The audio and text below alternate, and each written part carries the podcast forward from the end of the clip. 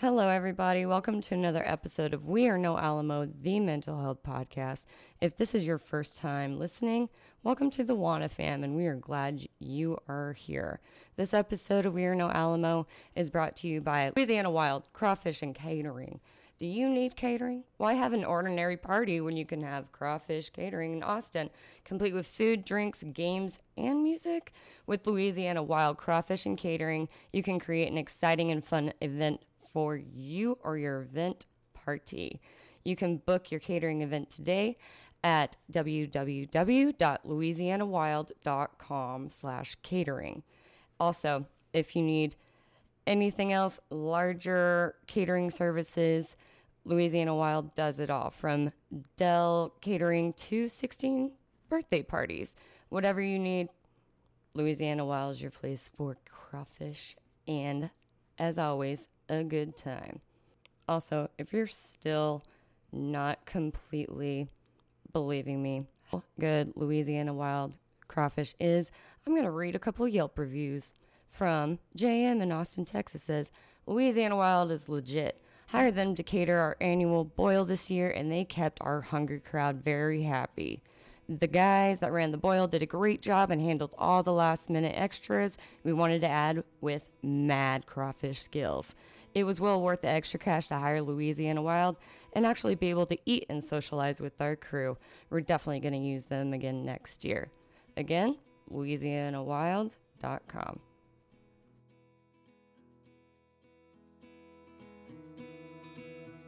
You put your earplugs in. And you put your earplugs in, okay. Does this thing spin this way? Yeah. All right. So you're right there.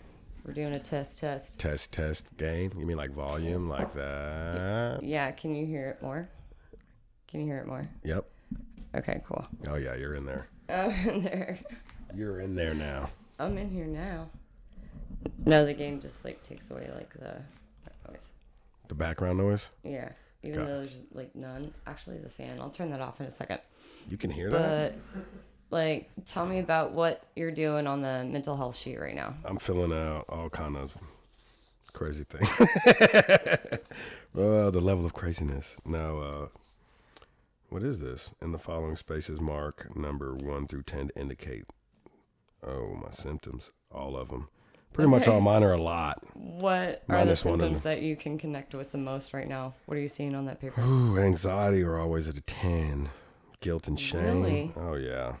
From what? Just like... Just uh, uh, crawfish uh, season's uh. over when you do about eighteen thousand pounds a week. Yeah, I looked at your events and it was like, March. And it's like... yeah. nineteenth of... or is that March two thousand nineteen? Because I feel like that's wrong. Yeah. we Just a little bit. We go pretty much from January to February till yesterday. All right, that's tight. About a year and a half worth of work in six months. All right. Oh, who's your favorite uh, music artist? Which genre? I asked you. Who's your favorite music artist? Um, I didn't ask all the genre stuff. Right now in hip-hop, I'm going to go with Toby Nwigwe.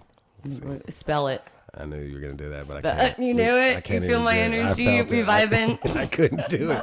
Toby is awesome. He Spell it, Noah. Don't make me sound stupid on the radio. No, he's talking about it. You're not saying it. Also, it's a podcast, not radio. That's, but oh, that's hey, it. Yo. Hello. All right, easier one. Um, What's your favorite dad joke? My favorite what? Dad joke. I don't have one. He left. Oh! And we got a sound check, and we got a sound check. He has the best dad joke. What is yours? Uh, it, it just depends on the story. I'm really good at puns. Okay, what's your favorite Gifted one-liner? That's his Instagram name. What's your Instagram? Gifted One-Liners. G I F T O F L I N E R S mm-hmm. at Instagram dot com. Thank you.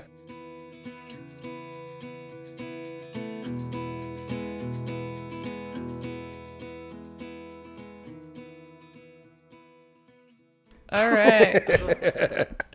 In the studio today, we have Rusty Crawdaddy from Louisiana Wild, and we are so happy. I, I say we because Noel's here too.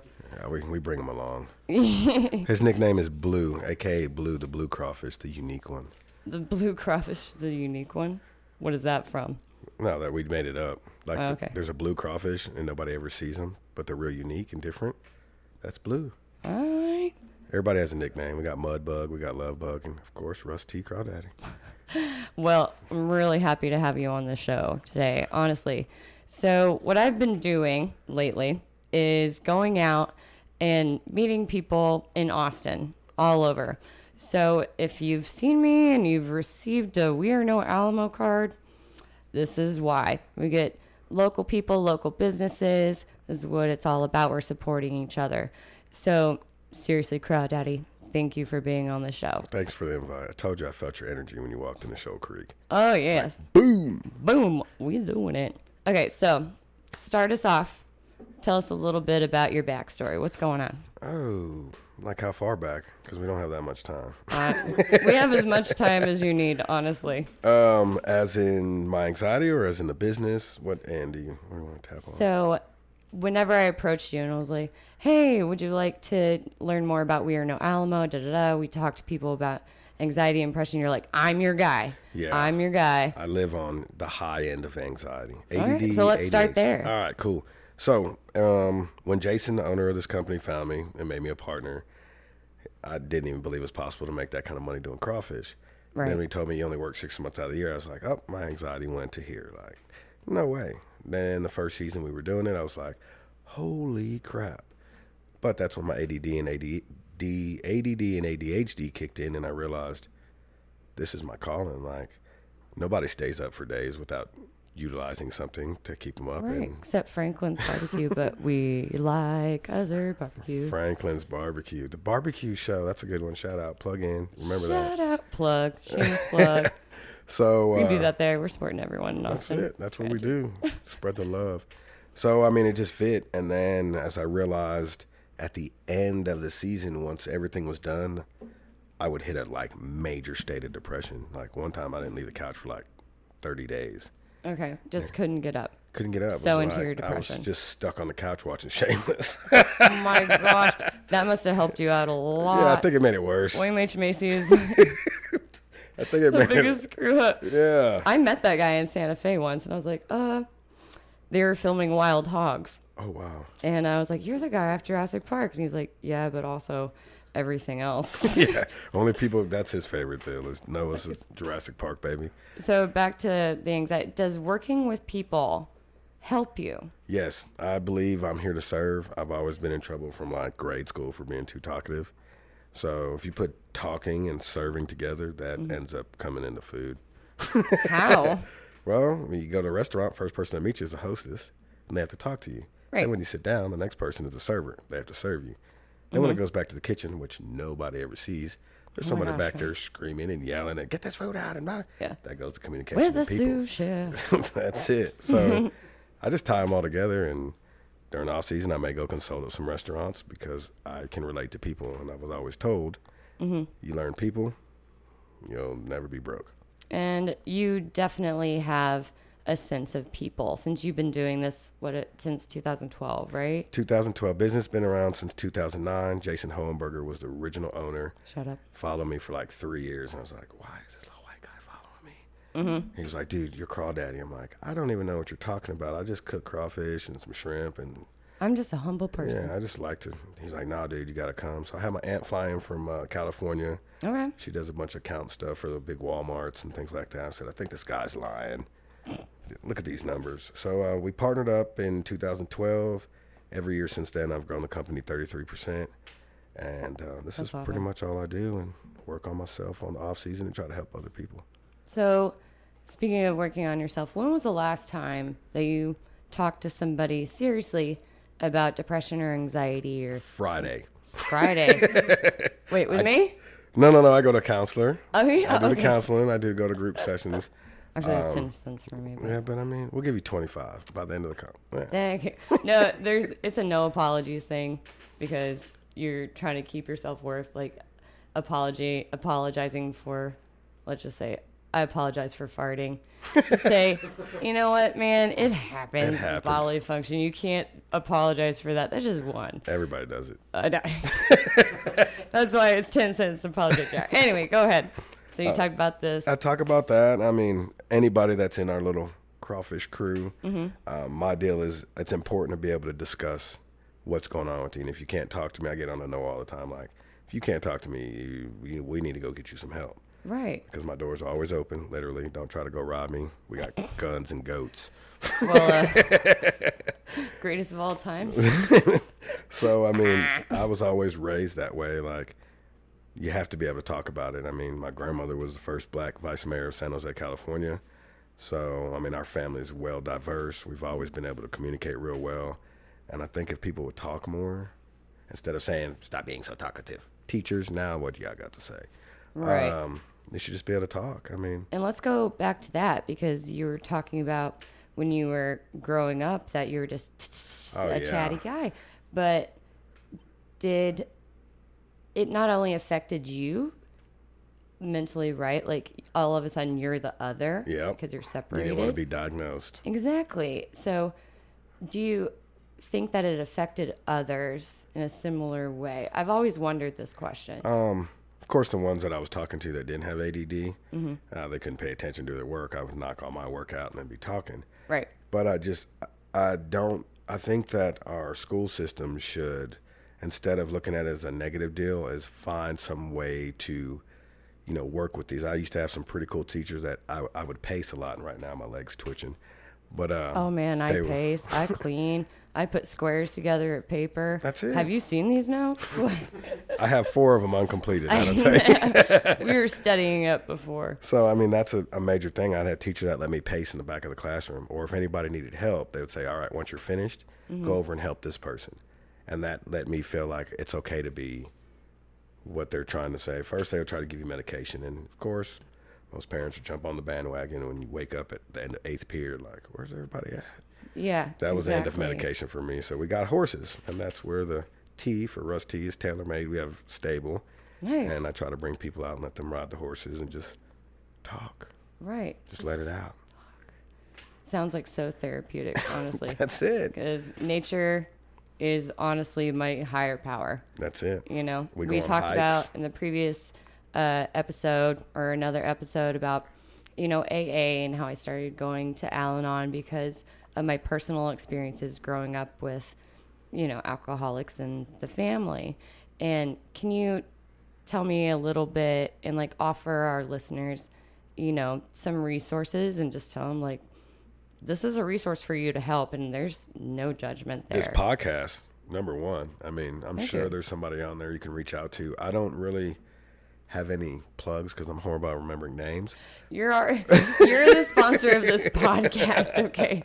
I'm Louisiana Wild, so you don't have to plug anybody else. You can reach out I to anybody. I already plugged your homie over here. oh, oh, Noah got the plug. Oh, oh blue, blue. Um, you can check out the stable page, TaylorMade Riders and Stables. Here, uh, uh, what is it? TaylorMade. TaylorMade Riders and Stables on Facebook. Uh, Rance, one of the co-founders of me, which is a cousin of mine. Uh, I'm the talker, so he's gonna definitely know where you got that from. Like, oh, he must have been talking to Russ. So what was his name again? Rance, R A N C E, Rance Ledette. Ledette. L E D. Oh, L E D T T. All right, Rance, you better get ready. You should listen to this podcast because plugged in. We're coming for you for help, man. That's it. So yeah, reach out to him. Um, they also have our horseshoeing. Let's uh, let's bring it back to you. Oh, back to see, see, like yeah, that. Yeah, see, like see. I'm always about everybody else, and that's a, another deal. Is a lot of people uh, with certain diagnoses, they're, they're always about helping other people because they don't want to reflect on themselves. Exactly. So. It's you have this pain internally, mm-hmm. and in order for you to feel better, you become a servant yes. to others. Yes. And that's why I initially started this podcast because I came out of the hospital. Everyone has the same story, you know, like you're not alone in this. Mm-hmm. And if like we get together after the hospital, which definitely have and kept in touch, and it's called Building Skillful Friends. Yes, I heard that so, in the podcast. Yeah. On this podcast, bringing people on from Austin and helping the community, you know, this is grassroots. yeah, so we want to keep this all about grassroots, and that's why I'm excited to have you on the podcast. So when you started, like, when you started growing up, do you remember? What? Don't say that too loud. I know, right? The name of the company is Louisiana Wild. I'm the wild side, so I have to keep that Rusty stigma. No one knows the real age, but you know the person, you know the personality. Um. So going back to that, do you remember a time when, before you even thought about mental health, mm-hmm. um, if you saw something in somebody that you kind of worried about or you didn't really understand? And when did you begin to understand that people started having mental health problems? It's funny that you say that. Uh, we have an uncle, well, we meaning Noah, right? Uh, Uncle George. And we always knew something was off with Uncle George. We never knew what it was, but he was bipolar. Mm-hmm. So that's really so difficult to diagnose. I would with. definitely, we would spend, I would spend summers with him where we literally leave from Texas and drive all the way to California. So we would drive from California in like a Toyota Tacoma with no A C to California and go paint. And no we, phones. Yeah, we would drive drive back. We're all over the map. We would drive really? back, and I'm like, man, what the heck's the matter with him? Nobody normal does this. And what was that again? Like, what's the matter with him? Nobody. Do you remember like the situation? That... Yeah, we would literally drive from Texas, Killeen, Texas, and then drive to San Jose, California, or Lake Tahoe. Just because. We wanted to go work, so we'd oh, okay. go there and we'd paint a house in Lake Tahoe and then drive back. And I was like, what? what? Yeah, sounds there's, like me. There's houses in Texas. Like, right. We've passed a million houses on the way going to here, but. Then as I got older, I would realize like I was going through a manic. He was going through a manic issue, like, boom. And then he was real, I don't know, anal would be the right word, but he was just like O C D, like O C D about his jobs. And but when they were done, they were beautiful. Like right. Now I was like, oh, that's why people get him. Dude, I'm like, and that's why people love their mania with bipolar, because you're creative, very creative. You think all of these different things. You're a completely different person. And on the an episode of This American Life. Um, I think it was called Caught on Camera or something. It was about this guy with bipolar, and he started making a documentary while he was in a manic episode. So when he actually watched it and saw his own mania, he understood yes, like himself way more. And I thought that was really powerful, but we don't always have a mirror exactly. or that kind of medium to see ourselves. Exactly. And right? I think it's important, uh, to surround yourself with people. I, I wouldn't say the same people as you, but everybody has something going on in their life. So I yeah. keep tapping onto this DISC assessment when, even with friendships, I try to implement people that, uh, I wouldn't say influence me, but they, I don't even know the word. They speak to you. They, yeah. They, well, they, oh man, I just went brain dead. But anyway, pretty much they, They just, they work well, they mesh with you, and it's mm-hmm. wherever their strengths are, wherever I don't have the strength, I try to plug somebody in with that strength. Okay. So, like, I'm not real organized, as you can see. I, we started taking notes, and I've worked on every piece of paper, but I finished. What did I highlight right there? What did I highlight? Emotions, communicate to land, and influence others. Um, That's what you I'm just a, said. Brother. I'm a high I, which is influence on the DISC assessment. And we talked about that a little bit, but can you explain a little more for the listeners? Because I think it would be really helpful for people, because this is something I learned earlier. Gotcha. So um, usually six months out of the year, I will go into this self-development, self-growth, hiking, going to business seminars, That's going great. to self-help seminars. And I ran into, I'm sure everybody knows who Eric Thomas is, the hip-hop preacher, E T, the guru. How bad do you want to be successful? I went to one of his clinics in San Diego, and the DISC assessment popped up, which they put you in certain categories, which is DISC assessment. You have your gorilla, you have your flamingo, you have your chameleon, and you have your turtle. Is this kind of like um, Myers-Briggs, except with other... Uh, similar, similar. Okay. But they're the first ones to come with the slide test or whatever. Mm-hmm. But pretty much it just breaks, breaks down... the people in your jungle. So I'm a high I, which is a flamingo. So, and then I'm almost equal with the gorilla. So if I feel backed in a corner or something like that, the gorilla comes out. But on the low spectrum, the high I's, I mean the D, La, la, la. The C's and the S. I'm going to produce this. Don't worry. All right? You can do Gosh, it. You're going to fick, fick, fick. You're going to chop and screw it. No, I just want to make sure that I got all your story, uh, honestly. Uh, gotcha. So high um, I. The high I would be me. So you got your D's, your I's, your S's, and your C's. I'm very low on your S's and your C's. Mm-hmm. So I try to look for people that have the high C's and S's because they will fit what I'm doing better. So I have Gina and my business partner, Jason, mm-hmm. which are high C's and S's. So when you see... I Russ- like how everyone in your little clique group, mm-hmm. you know, have the same, you know, like we're going to do this together as an organizational yes. development because we really, really want to learn about the other person. Exactly. And build an actual bond because that's the only way, in my opinion, you can be successful yeah. in long term. That's how Ford and still doing what Ford does. Exactly. And a, a lot of people fail to realize that you can have somebody in your organization that's an amazing person, but they don't fit that. You don't want to have your gorilla guy, your high D, right, as a hostess.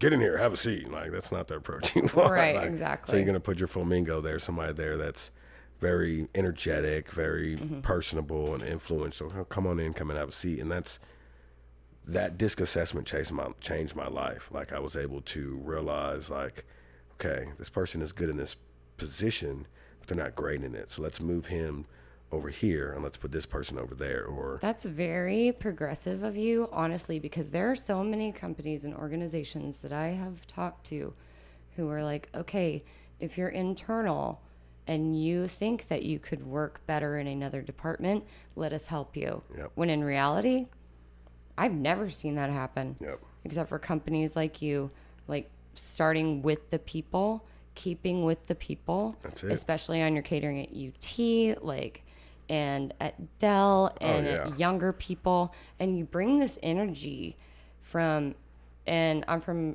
West Texas, right? So every season crawfish came up, everyone got together. That's it. You know, and that's why I love it so much. Um, the crawfish, and I think that's kind of like when you find your purpose, you still have to have your vessel to work on your purpose. Exactly. So I'm able to make this living with the crawfish, but it fits my purpose because crawfish is something that everybody does together. It's a group deal. Everyone's sitting down, communicating and talking. They're all the same tribe. That's it. They're no all part what. of the same tribe. I mean, we deal with so many cultures that do this from... Like I said, we do Dell Computer. Um, I go all the way to McCamey. I go all the way to Lubbock. Yeah. There's so many different cultures that you do. But at and the end of the day, of, I don't mean to cut you off, but you talk about, you know, you drive everywhere, like long, long, long. And people with M I and anxiety and depression, sometimes you're sitting with your thoughts for so long. It is really hard for me to take road trips. It drives you insane. The only thing that helps How do you me, ha- like music.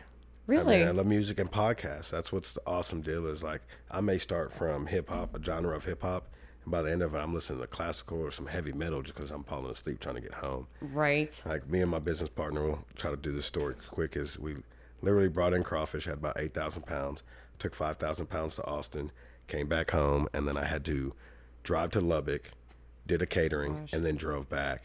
Through San Angelo, too. Yes. Oh, I love the dirt windmills. So we're coming so in. So pretty. And I think we're in Bangs. Shout out to Coffee Anderson. He's okay. from Bangs, Texas. So we're coming into Bangs. And like I'm like, man, I'm tired. And my business partner's like, oh, I'm, t- I'm asleep. And I'm just looking at him. So I just cranked it up, some A C D C, some old rodeo music, and coast on into Lampasas. And it's it goes back to what everybody tried to say was a disease or something for me. Right. Which was A D D, A D H D, like nobody normal in their right mind, unless you want to be successful, would do what I do. You're not going to stay up for twenty-six hours. No. And then get home. And unless like, you're a musician. That too. Or a crawfish caterer. Shout out we're, Louisiana Wild. We're going on tour, you know, Louisiana Wild. Crawdaddy and the Crawdettes. Rusty Crawdaddy in the house. But when we first met, like you called yourself so many different Crawdaddy names. You're like, I'm Rusty Crawfish. No, From no, Crawdaddy. The, you definitely Crawdaddy. Turned it into like a Forrest Gump situation. I mean, that's it. We got we do crawfish, we do lobster tail, we do gumbo, we do shrimp. We do, we I mean, do mental health podcasts. Mental health hey, podcasts. Baby. We're all around. That's a big gumbo mixing pot. Uh, I love it. Okay. So are there any songs or T V shows or books that you've read about suicide and depression that have really spoken to you?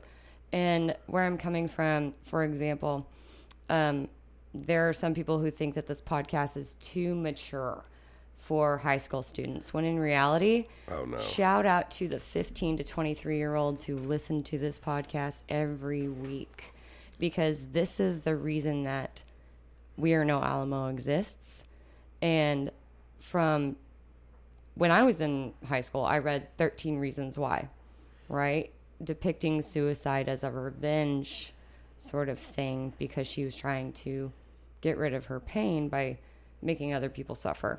Oh, wow. And then Netflix made that movie, and it triggered me with my P T S, you know, because she needed help and she could have received help, and it just broke my heart, and it made me want to get out there and talk to people more. So that was my experience. Like, I can't say uh, growing up, a lot of mine were mentors. My mom, you know, not having a father growing up, uh, my mom was real anal about spend some time with him. And a lot of the people that I spent, Billy Sneed, Al Taylor, which the T is for TaylorMade. I thought you knew. Holla at your boy. Oh my God, you named up. I love it. No, so, now you need to send it to everyone and have them pledge fifty dollars monthly. That's it. Seriously. TaylorMade, y'all hear what time it is. Get Patreon. your money out. Patreon dot com slash We Are No Alamo. You heard it. Repeat, repeat.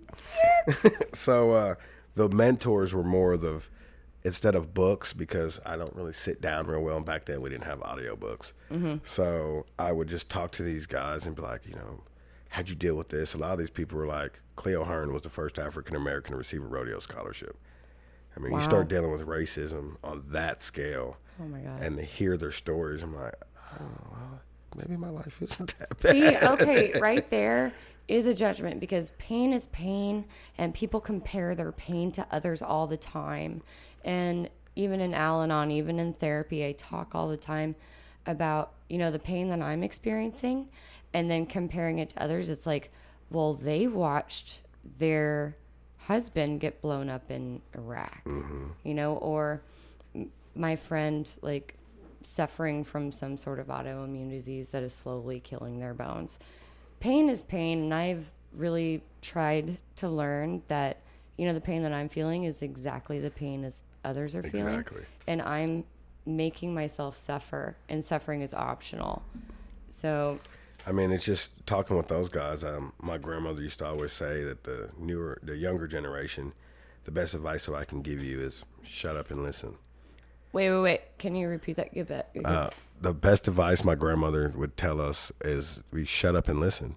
Exactly. I think we spend so much time trying to just tell everybody our story. If you would listen, I guarantee you right after that you're done, somebody's going to come and want to know your story. Exactly. So we just take the time to just listen to someone else's story. It can help us with that pain, yeah. help us deal with whatever marriage issues, whatever it is. And it always happens. But as I've gotten older, the, the book that really changed the way I look at things, Common just came out with a book that's called Let Love Have the Last Word. And in that book, he pretty much explained to how he thought he was being an amazing father by uh, supporting and, and being there for his daughter, but he wasn't loving her the way she needs to, which ties into the other book that I've been listening to on the regular is The Five Love Languages. And I think we spend so much time just not listening. Like, I mean, when he was able to break that book down and tell his story about him being molested as a child, and I'm like, oh, wow, I can relate heavy, to that. Heavy, like, heavy. it. touched my soul. Like, this is Common, this is the rapper that y'all see all on these shows, and he was able to just go public with, and then his daughter looked at him a different way. And I have two daughters and a son, and I'm like, wow, maybe just being just just paying their bills and making sure they have everything else, they still may not feel that amount of love that they really need, right? And it just helped me look at it. And that's right now we're going into, after crawfish season is my self-development and growth season. So to be able to be open right there, boom, right in the beginning of. What a great blessing for you to be able to be in this position where you are now, to have the opportunity to do that for yourself, because positive baselines, so hard to get to. Yes. And once you're there, it's so precious, and you want to do everything you everything. can to stay. I mean, a lot of it, we're so caught up in the hustle and bustle in life. Like, that was what I looked at as the blessing of being Rusty Crawdaddy and having Louisiana Wild, is I get six months out the year to work on me and help others.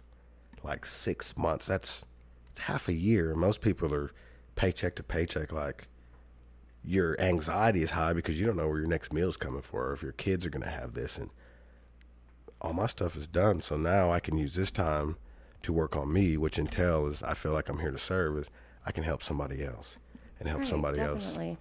And we talked about this a little bit, and I can cut this part out if you're not comfortable. I have had many friends talk to me about being sexually assaulted and how hurtful and traumatic and just fucked up their relationships for the rest of their life, questioning their sexuality.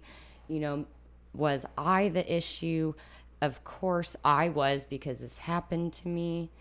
And no one's really talked about that as a man, yep. as a black man yep. on the podcast. And if you're comfortable. Yeah, yeah, I'm as transparent as can be. And I, like I said, I'm here to serve. So I hope what I went through, people can take that and use it as a positive deal. Is Um, I live with a lot of shame on that. Uh, my mom, uh, when she had my brother, when I lived in uh, California, they moved me to Massachusetts, where I stayed with my aunt and my uncle till I was nine. And they had some foster kids that they adopted, and one of them sexually assaulted me. Mm-hmm. Um, and I didn't, I say sexual assault, which, and there's so many ways that I don't want anybody to misconstrue or think that I'm trying to take away from it. Something happened. Right. Pretty much that that's the end of and it. And everyone's story is different, but exactly. the pain is the same. I was five or six, so I was introduced to sex at a young age, which I feel sex to me isn't that bond like everybody else looks at sex as, like, oh, it's it brings you together. I'm like, look, um, this is what's going to happen. That was not my experience. And we're done with it, and uh, boom, let's roll on. Sex to me isn't that bondage, which is that's why I'm working on myself and self-growth, is somebody took that away and made sex just like not a big deal to me. Like, everybody right. has sex. I don't care if it's just sex. So um, being able to realize that and say, okay, I know this is an issue that's, that can't be healthy, right. that there is no emotional connection when I have sex, which is probably what it's affected my marriage is, but I'm able to talk about it. Like, I don't have an emotional attachment when there's sex, and people need that. I mean, right, exactly. That. So you were five or six when this happened, mm-hmm. and it affects your whole life. And I talked in the previous episode about, you know, the A A and stuff, that you are such a sponge when you're young, that that is your normal, because that is all you know. Yes. And it's very hard to change that perspective when that is your first experience. Exactly. And I really appreciate you sharing it, because so many people live in that guilt and shame for so long. I mean, and how old are you, do you mind me asking? I'll be thirty-six July thirteenth. Holla at your boy. We're having a party. I can't tell you where. We're having a mental health party. We're having everybody. a mental health party. We're going to read um, a lot of I O P, like, emotional regulation handouts. No, seriously. Thank you. And so have you ever had someone come up to you in a crisis situation where they were having suicidal ideation, or, you know, just needed someone there? Yes. Uh, it's funny that you say that, because my house is open door, and I tell people that, like, I don't care what you're going through. I have a very non-judgmental home. Reason being is I've been through all kinds of, like, I can't even tell y'all, start to tell y'all, and some of that's private and I don't want to discuss on, on the podcast, but I've been, Google me, that's all I can tell you. Mm-hmm. I've been through a lot of things based on uh, racism and my thoughts on things, and I don't want anybody that comes to my house to think I'm judging them. I mean, I have exactly. people, I, I just want you to be able to talk. Mm-hmm. So they come And you out. came into this house, and you're like, you already judged yourself as soon as you came up. You apologized for your big truck. I was like, Rusty Crawdaddy, I was at a business meeting. I approached you, and you're like, I'm your guy. I was like, okay, then. That meant non-judgmental stance. That's it. From now on, because that's what we are. No Elements all about. Hashtag wanna. You know, wanna. So it's real. I'm happy you're here, honestly. I'm. I'm it's a blessing to be here. Um, like I said, I really think that. Uh, well, I'm, your friend, real quick. I'm sorry to interrupt. Which friend? The one who came oh, to you for Matu help. Henry. Shout out to Matu. We're actually leaving here and going to his barbecue. Cool, okay. Um, he has P T S D. Mm-hmm. And uh, we went to Bowie, Texas to uh, use uh, Horse Training University mm-hmm. in Bowie, Texas. And he was going through an episode. And we literally went out there and cleaned stalls and just worked with horses. And when we were driving home, he said, you know what? This helped me so much. And he's been to war. I mean, being an Army brat, a lot of my friends are either in the military or prior military, or sons or daughters of military. Exactly, and I'm from West Texas, same thing. You already know. eighteen, you go to Army, you go to the Marines, you come back when you're twenty-two and you have broken bones and a broken spirit yep. and, you know, a pension for the rest of your life. Thank you for your service. Yeah, that's... Yeah, that's not it's, enough. Yeah, that's it, definitely not enough. So just talking with him, man, and him able to open up and just when people tell me they're grateful that they're able to talk to me. I mean, my grandmother passed a couple months ago, and then that's when the that. light bulb went out. It was like, you know, she could uh, endure what she went to to help people and help women and the L G. What's the thing called? L G B T Q. L G B T Q. I'm ruining it. Please, y'all, don't come attack me. No, just subscribe, rate, review, and in the comments, tell us what the new acronym is so that we can be politically correct and support you in your progressive movements. That's right. And if you don't think I'm all about everybody, Google Iola Williams. That's my heart, my soul. That's my grandmother. And she just instilled a non-judgmental part in all of us. Like, doesn't matter what your background. My family is a melting pot of Germans and Chinese and black, white. Like, it's crazy. I mean, my great. What's a Charlie? Yeah, Charlie. Charlie. Like Noel's in the background. no, I'm sorry. I keep calling you Noel. no, Noah. He's the one. He saved us from the flood. Okay, continue. So just having that background and.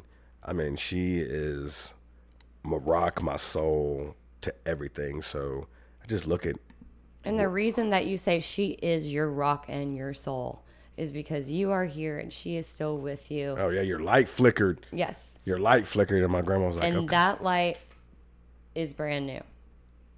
Brand new. I told you, Lisa. I told you. I told you, Lisa. No, I believe sister. That, you know, you're.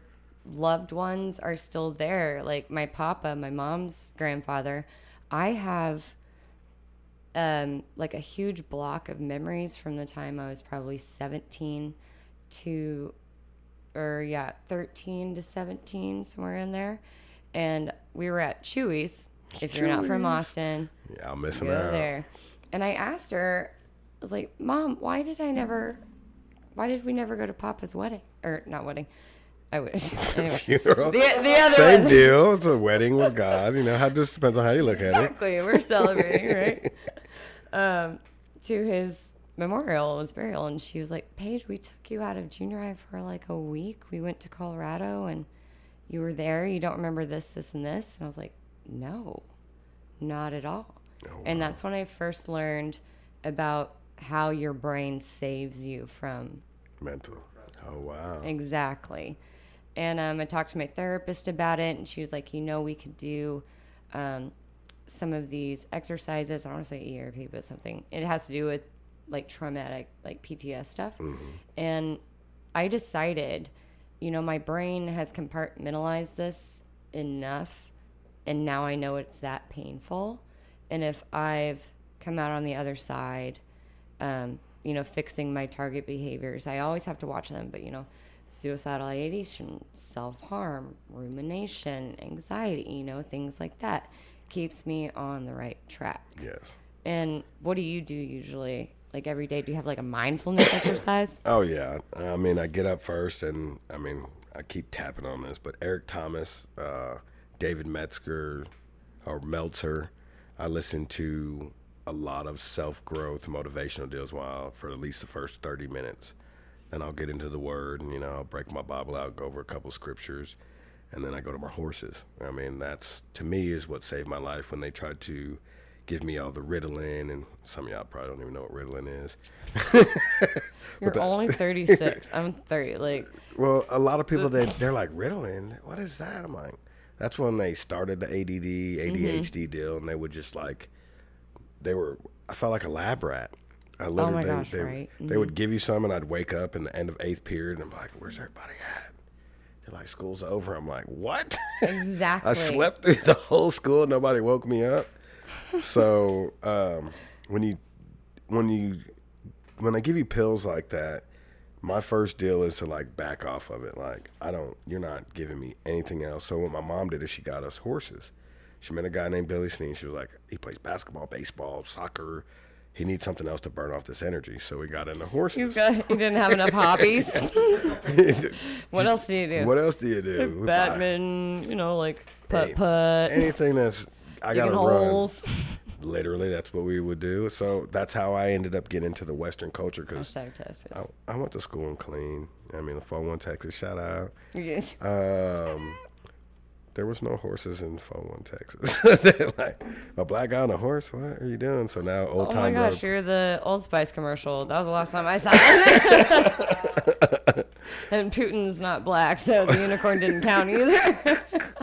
Old Time Road now has came oh, out, and everybody's so like, all right, bring it back, bring it back. So you experience anxiety. Oh, to the extreme. And depression to an extent. Yes. Uh, once I start uh, crawfish season, of course, we'll go through crawfish season, and everything is like, phew, as long as I'm fixating on a direction on what I'm doing, my anxiety just goes up and down. But once all that's pulled away, like, now, but I've learned how to cope with it, and certain coping skills and things like that is now I feel less worth. Like, nobody's screaming Rusty Crawdaddy, and my phone's not ringing as much, and I'm like, oh, nobody needs me anymore. Oh my gosh. You're self-sabotaging yourself. Yes. It's no. Like, you do everything right.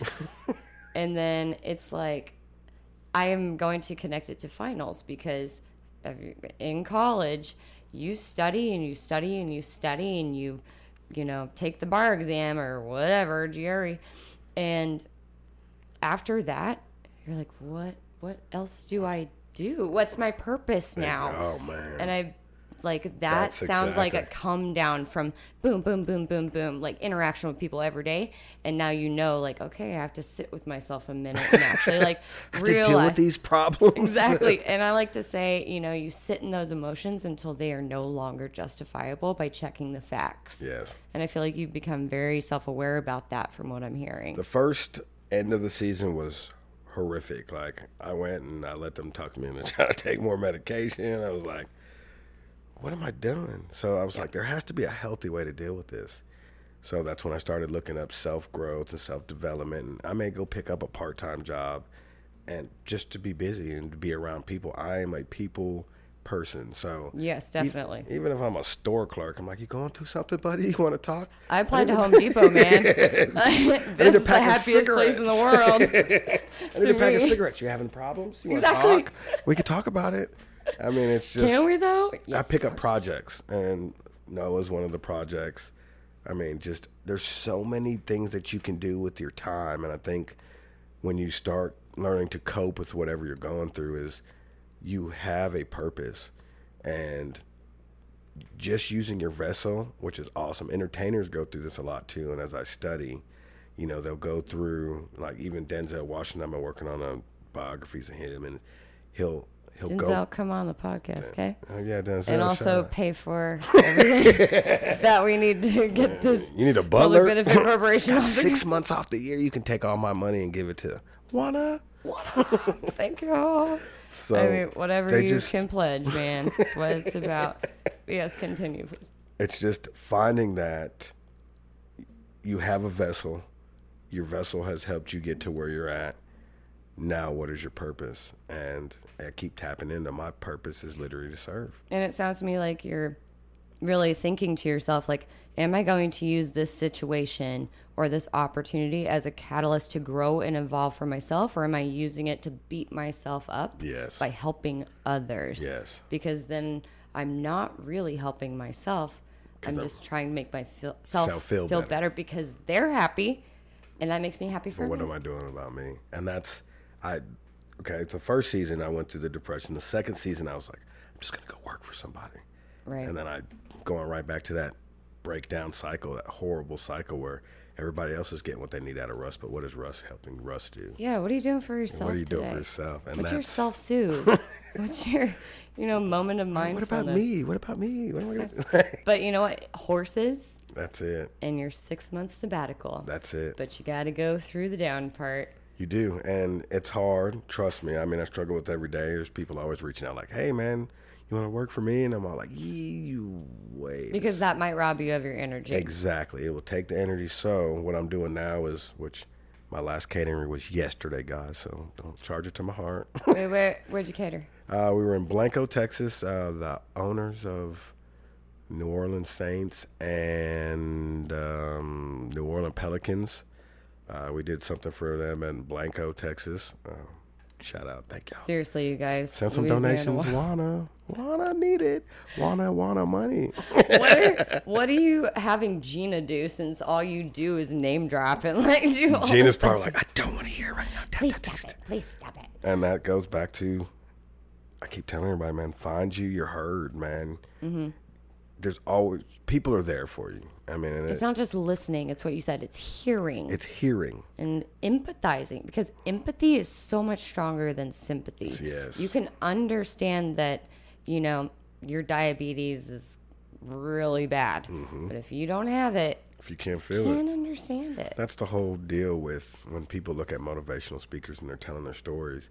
You know, when you break that down, that's the design of it is, they're telling you that story so you can relate. So then they can empathize with you. Like, people don't believe in the, oh, coaching and speaking to, like, I am gung-ho on it. Well, you were just talking about it while we were getting ready for it. You know, I'm like, I'm a motivational speaker. That's my bag.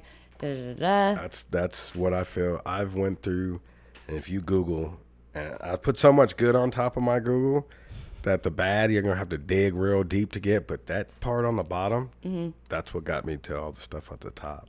Do you think that was a spiritual act or an act of fear for maybe this is going to bring me back down? Uh, look at it as two ways, fear and then, of course, my grandma. I keep tapping onto my grandma, but I mean. What's her name? Iola Williams. Iola Williams, will you please make the light blink don't, again? Don't do that lighting, please. Do you approve will, of this podcast? I will run out of here if that light Your blinkers. Grandson really appreciates you being will, here before we started recording. I will take off. And you'll be like, oh, the podcast is over. Shout out to Juana. Act of faith or fear. Um, faith or fear. Faith, of course. I mean, we're just a real strong faith-based family. But my fear was, I've always been judged, and I was tapping in. Y'all probably see the pictures later when she posts them. Is I mean, I have a cowboy hat and Jordans on right now. And he sure as hell does. That's the and hood. And if anyone talks about it, you can come be on the podcast yeah, we and bring, bring your in. own outfit. Bring your own outfit in. And, and we'll see who wore it best. I think your wardrobe or what you wear should be nobody. You shouldn't have to tell who you are. So when you see me, they're like, oh, he's a cowboy, belt buckle, Jordans. It goes all the way down. My foundation started. Yeah. So it's on my feet, mm-hmm. and it goes all the way up to my cowboy hat on my hat, and I enjoy the Western culture now. Yeah. But I had to grow, and Kendall always says this: you, when you're going through Who's things, Kendall? Kendall Ficklin. Okay. Man, I'm just name dropping. I shout out G man. I mean, G man. Now I'm gonna send this to you. You gotta send it to everybody. I got like, you. Pledge agreements. Come on, go to patreon dot com. We are no Alamo. Like let's that get was, it going. That was last year's. Uh, Six months self-development, I uh, joined the G-Men, which is ran by Kendall Ficklin, which tapped into Eric Thomas, which, you know, these guys are a lot of, deal with a lot of mental health. It's just a strong group of men that are opening up and being able to talk about their depression, their anxiety, you know, their marital problems, their sexual problems, just, mm-hmm. and not being judged. Like, you can pick up the phone and say, man, Like, I'm in the middle of going through my little personal issue right now, yeah. separated from my wife. And, and I think I cut you off before about your friend who reached out to you. Matu. Matu. Matu. Matu reached out, and he was able to do that because that non-judgmental character that I carry. And right. that's what I want. I want people to be able to walk down the street and be able to just look in my eyes. I'm an energy bug. I'm a firm believer in vibes. Like, you're going to feel that vibe. Like, that's how I met you. Like, exactly. You were, I think, walking to the bathrooms like, hey, girl, I feel your energy. What's up? Yeah. Like, I do a mental health podcast. Want to come on? Like, and let's that's do it. That's how energy works. Like, and that's how, how things start. That's how everything starts. And how, it's terrifying. It's so scared. I'm so scared. Everyone, I'm terrified. I am. But it's been a year and a half, still doing it. Finally having people really, really believe in it and tell their stories. And it's the energy you put out. I mean, yeah. as long as you're open and genuine, I mean, I don't think people will have a problem. Usually it's not you with the problem, it's them. And I think... What when, do you mean by that a little bit? Um, no, people are, they don't feel comfortable bringing up their issues because they have to deal with them. It goes taps back into like at the end of the six months where I don't feel worthy anymore. Oh my gosh, yes. I mean, it's I'm worthless. That's it. Like worth is like, dude, you just did eighteen thousand pounds of crawfish a week. Yeah. I mean, you don't have to work anymore for six months and you are worthless. You like, know what his love language was? Ooh. Yes, you know the five.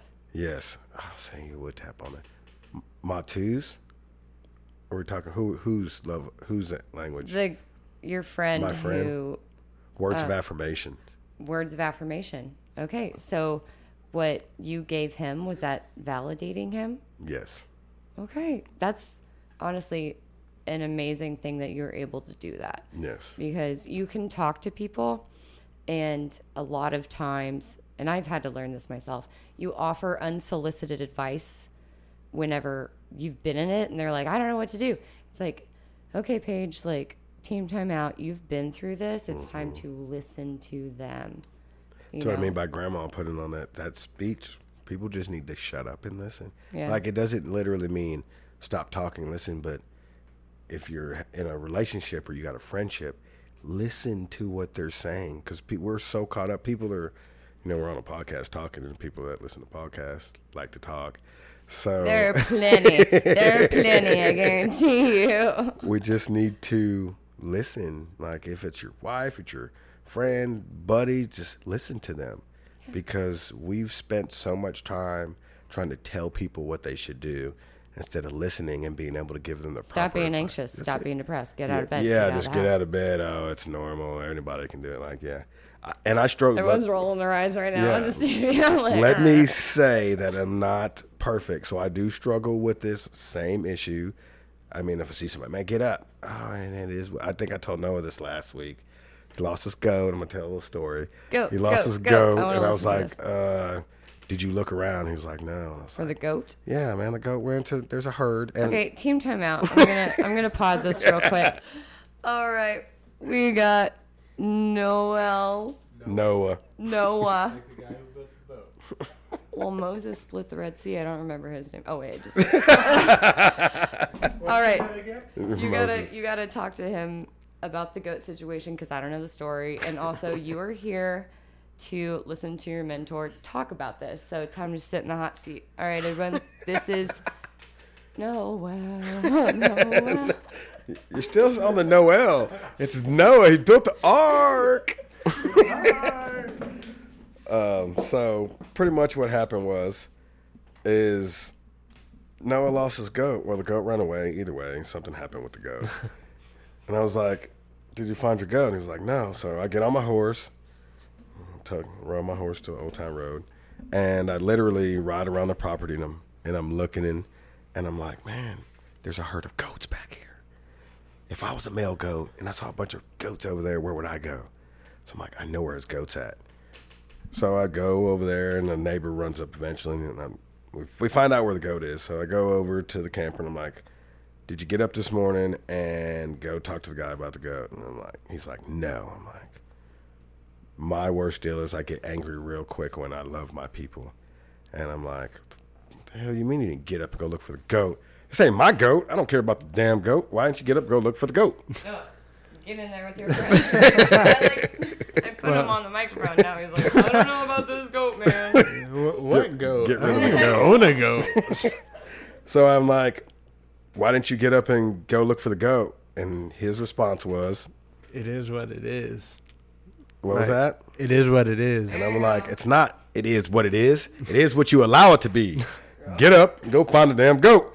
And he's like, ah. And he throws his little tantrum. And this is this is our bonding deal. Cause hey, I, hey, I didn't throw a tantrum. I threw on a shirt. I threw on a shirt. I didn't throw a tantrum. I threw a shirt on. Yeah, and I went and looked for the goat. Went and looked for the goat. I don't think he went to the other place. We ended up getting the goat. Anyway, we find the goat, and I was just like, the only reason I was so upset, and I think I get more upset with people that I love because I want so much more for them. Like, I just get angry with them. Like, dude, like, I'm doing all this for you, man. I'm doing all this for you. Like, I want you to be well. You got, you're amazing. You're like the hairstylist rock star dude, and, you know, opening doors for you. But I don't think you want it as bad. Most people say, most people want what it is, not what it looks like.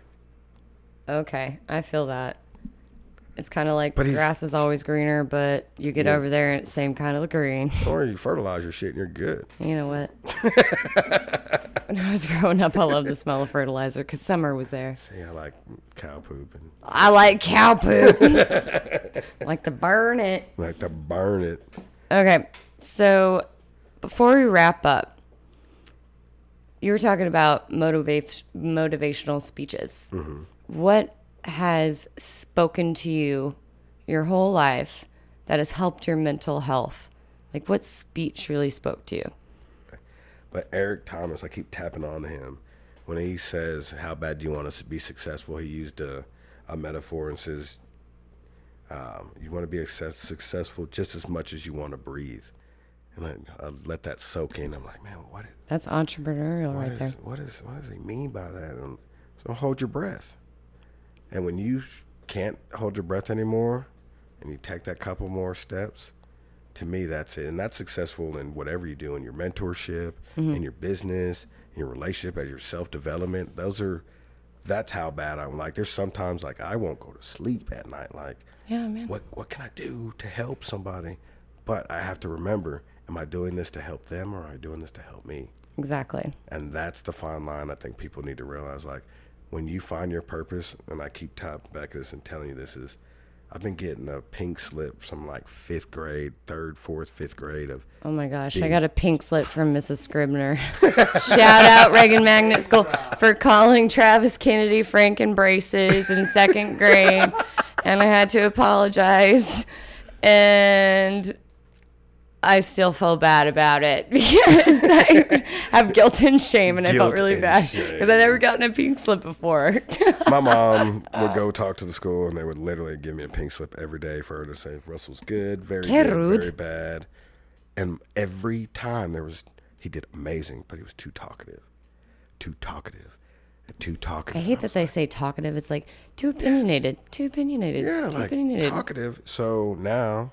I make a living off of talking too much and cooking crawfish and helping people by being too talkative. So I like want to walk into Eastward Elementary, Clean, Texas, Heck with yeah. my pink Ay. slip and be like, look now, sons of bitches. I'm I too know, talkative. Right? The greatest revenge is, is success. To offer a service to others that hated you. Yes. You know, I... graduated from the Bush School of Government Public Service in College Station. Where? What? What school? Mm-hmm. Uh, George. It, it's at A and M, but oh, I'm a master's Aggie. In public administration. I hear that U T. She's let's Aggie. Let's keep the. It's not Thanksgiving yet, okay? Football season's way away. So, um, I was hit up by one of the career guys. Hashtag shout out Matt Upton, um, who. Wanted me to help this, you know, potential intern get an intern at um, an agency that I worked with. And he got the job, and it made me feel so validated because you're helping people and then you actually made a difference. And what you're doing for yourself is making a difference for oh, yourself. It's the best medicine to yeah. me. And it's not selfish no. at all. That's the and I tell people, like, everybody's different, but the best medicine is, to me, is for the people that they gave up on. Like, there were so many people that used to count me out, but the people. Can you give me like, an example, like no name stuff? Don't drop, don't drop bad names. No name drops. Myself. That's a big. That's the biggest one. Okay, I I'm mean, into it. I'm listening. There's. Just Google me. I'm not going to tell you all my personal stuff until we have a personal podcast. But why do you have a personal blog saying all these things? You're like, just Google just, stuff, just, and then it's easier. I mean, people counted me out. I mean, statistics counted me out. Thank you. And you're a pattern. You're a stat. That's it. You're just a. Oh, I'm just another one of those. Mm-hmm. You know. And now I look at my life like, you're right. I am just another one of those. I'm another one of those that's helping another one of those. That's going to help another one of those. That's going to help another one of those. And until you're one of those, too, you're just too scared to talk about it. Exactly. And if you are not one of those, and by those we mean people with diagnosed mental health um, diagnoses, you know, or anyone who thinks something's wrong, there's no judgment for people who accept others for who they are. That's it. And that's the biggest part of our mission, is to decrease the stigma and talk to people like you and Noah and Diana and everybody else, actually, that I've had on the podcast, because we are the ones who are speaking out, and they are the ones that are holding it in. Exactly. Who are afraid. And you don't have to be afraid. Like, we're not fragile. We're not broken. We can talk. We are smart. I agree, but I disagree with the we're not broken, because I am only me because I was broken. I I couldn't, I wouldn't come to this podcast. I wouldn't drive out here and talk to you if I never was broken. I appreciate that. So thanks for saying that. Being broken has turned me into who I am. So I, I open, with open arms, I take, I have been broken, beat down, abused, and I took all that and I'm building with it. Mm-hmm. So when people say, "Oh, you're not broken," I'm like, "Hey, no, you're not broken." Exactly. Okay. You, yeah, I totally agree. I like have, that stance. If you Seriously. have never known that you were broken, then how do you know you're fixed? And how do you know if you're broken unless you talk to somebody else about what you're going through? Kendall Ficklin. Man, golly, man. Y'all getting all the free drops. Kendall Ficklin says this. And this is... This is just pledging more. This, this is pledging more, Carl Daddy. This opened my eyes. It says, a crooked stick doesn't know it's crooked until it meets a straight stick. And I was like, wow. So he goes, oh, those... oh wow moments. Mm-hmm. You're the like, same, but you're shaped differently. Yeah, like, wow, like we're all the same. Mm-hmm. We are all the same, and people go tap into race, race and things. Literally, we are all the same. We all have the same issues, but it's the crooked ones that talk to each other. Because you can see crooked. That's it.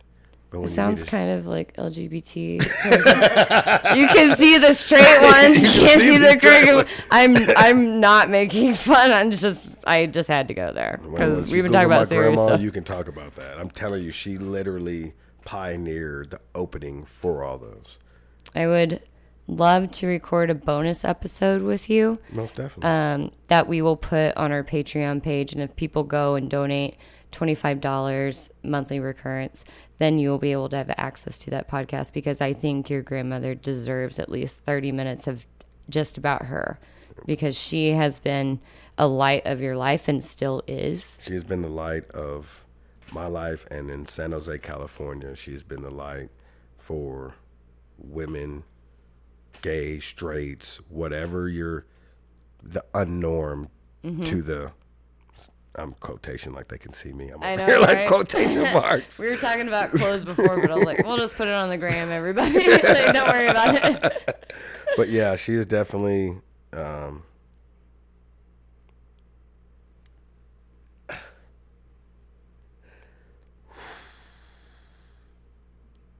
I'll pause it for a second.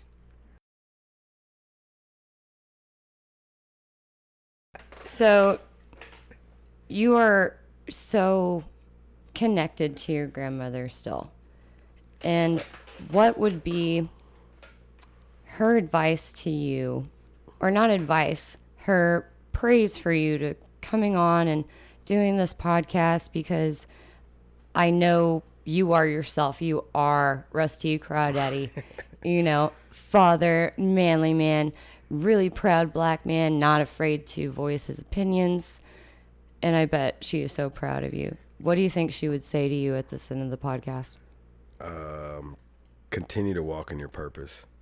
Um, like I said, I, I think if more people, we get so caught up in chasing the dollar that we're not concentrating on what our God-given gift is, what he put us here to do. And your vessel is not what you're here to do. Your vessel is just what you do to allow you to do what you're here to do. Wow. Everybody's just taking a doo-doo. Do I know. Do-do-do, do-do. I shit that. It's fine. And that's what she did. I mean, and I, we don't touch on my grandpa enough, so I'm going to kind of spill that in. But he always told me that he supported everything. She supported him for twenty years and doing what he was doing in the military, and then another twenty years he did with American Airlines. And when she wanted to do what she wanted to do, he backed her one hundred percent and was there for her. And I don't think she would be able to be as successful as she was if she didn't have my grandpa there and her seven kids there supporting her vision. And I think my family, everybody jokes, they're like, y'all are like the country Cosby kids. Country Crosby kids? My mom's like Medea. You mean Tyler Perry? the, yes, the country Medea is pretty much what the town that's in my mom. And I don't think I couldn't have been successful as successful as I am with what I do if it wasn't for that strong foundation, you know. And I think we all, you know, if you're just starting a family or you're thinking about dating, like, do your research. Mm-hmm. Don't just, oh, I fell in love and yay. Like Everything's that. perfect Yeah, I mean, love goes away, and love is an action word. Mm-hmm. And I think people fail to realize that, you know, once the butterflies go away. Real life sets in. Real life sets in, and we just get caught chasing the butterflies. Exactly. And, and um, what I've heard from relationships, and I'll touch on what you said, is the relationships that last the longest, the marriages that last the longest, are those who are most open to change in the relationship. Yes. That they know there's a romantic period, there is a learning period, there's an acceptance period, and then there's a life period. That's it. That you've accepted as your partner. That's it. And a lot of us may not have had that mirror image. And that's what, um, with the new generation of millennials or everything, a lot of us come from a, I'm not a millennial, just to let y'all know, I'm an eighties baby. Holla at your boy. I mean, I'm eighty-nine. What's up? Not eighty-nine years old. Product of eighty-nine. But you may have not seen that mirror image, but it you can't allow that to be something you can continue to blame, because you can Google things now. Like, I saw this meme or something, it's Google's the new mom. Like, literally, if you're struggling with something, there's people, there's shows like WANNA. Mm-hmm. I mean, there's people out there that want to see you be successful, and it's up to you to reach out. It just takes a little bit of, just like our relationship that just built, right, was one person you see and smiling at them and saying, hey, I see you. I see you. And a relationship builds off of that. Because you do feel it with people. And it's not like the eyes. It's just like, you've seen death, you've experienced it in your head with suicidal ideation, and then all of a sudden it's gone, and you're like, I accept life now. Yes. It's time to enjoy it and learn about people and talk. That's the best way. I mean, if you think about it, they didn't have all that stuff back in the day, so most of the people spent time sitting down and talking or listening to it on a radio show. Right. They didn't have what the television persona is, where you see, oh, that's what a marriage looks like. Mm-hmm. That's not what a marriage looks like. Like, I go back to the Cosby Show and the Living Color and things like that, when people were genuine before stereotypes got in and say, well, right, that person can't be that person. Back then it was, everybody was still finding themselves. Exactly. So there wasn't a right and wrong. And that's totally true, honestly. Mastering self-soothe. Rock, paper, scissors, who goes first? You first, so I can figure. All right, let's rock, paper, scissors. Rock, paper, scissors. Yeah, uh, cut it out. Cut it out. Cut it out.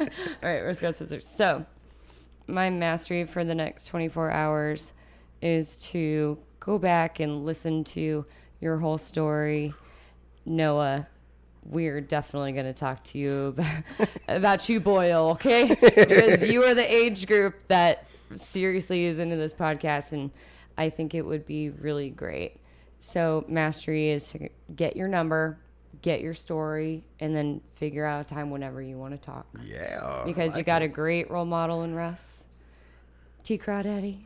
Louisiana Wild. Instagram, Russ okay. underscore T underscore Crawdaddy. Holla at your boy. Bye. We're going to put that all in the description of the podcast. Go follow and one. They got like three K likes. It's like, shit, we got like four twenty-one. Come on, everyone. Like our Facebook page. We're going to send it out there. I love it. Okay, and then my self-soothe. Um, Ashley, my art director who does a website and, you know, designed the cards, um, she is helping me learn how to self-soothe. She works at Lush, and she always gives me bath bomb. Ashley, I love you for those bath bombs, man. I wish I could just They smell sit so good. So I'm going to take a bath with one of those bath bombs. I just can't sit in a bath long enough. I'm like, oh, okay. You got to shower first and oh, then take a bath. That's the trick. Yes, because yeah, I hate sitting in dirty bath water. Yeah. Oh. Nose over here like, duh. Yeah. Okay. I just go sit in I'm a horse trough. I'm not junior thirty-two. What? Go get in a horse trough and then go take a shower. uh, no, right. Go bareback first. All right, your turn. Mastering right. self-soothe. So, uh, mastering, I don't even know if this will fit, but I'm going to say it anyway. You're judging yourself. I got to finish the end of Hell on Wheels. Hell on Wheels. I'm on the fifth episode. I think episode eight. I think there's thirteen. So, like, I'm, like, right there. Um, I'm right there. It's like he's finish, training. Yeah, like I spent. I was next to the finish line. five episode, five series in four days.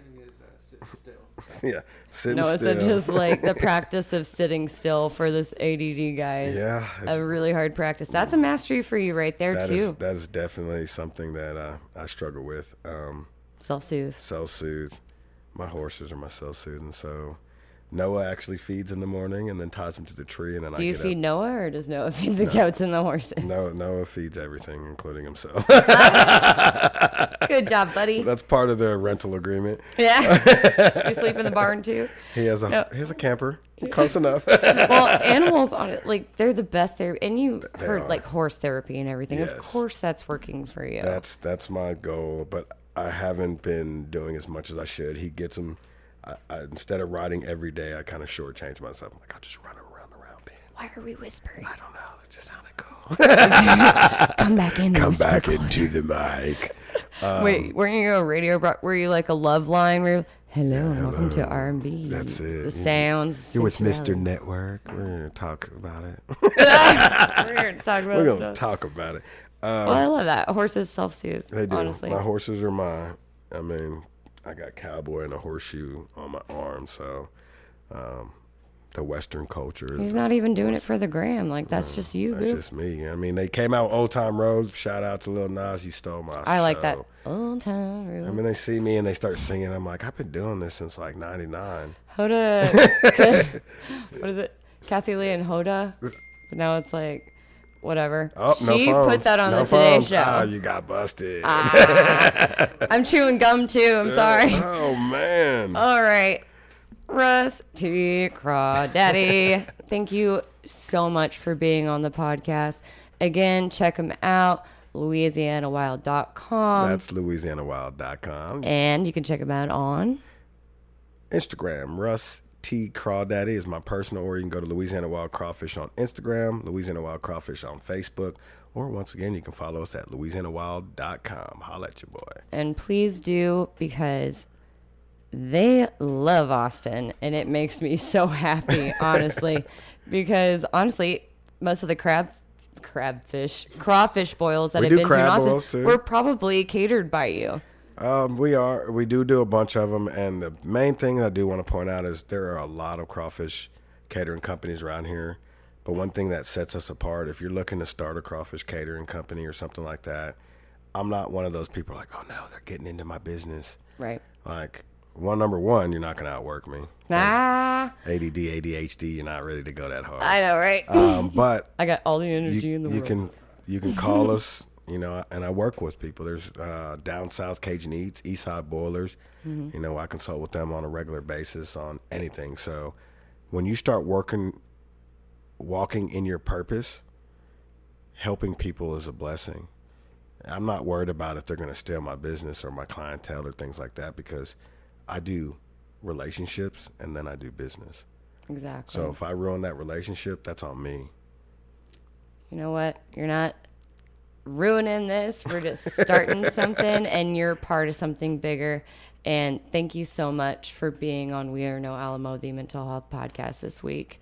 And the light is the going light, to flicker. The light is going to flicker. Thank you, Renma. I feel like I got to meet me. her, too. No, thank you. I mean, We Are No Alamo. Mm-hmm. Y'all check them out. Um, I mean, a lot of y'all that are just driving around, instead of listening to whatever tunes you listen for the day, just plug in the podcast. And it'll open your heart. It'll open your eyes. And then from there. And it's real people. Real people with real problems doing real things. Holla at your boy. All right, everybody. Take care of yourself. Remember, you are not alone, because we are no Alamo. See you next week. Cheers. Yes, Chapoopsies.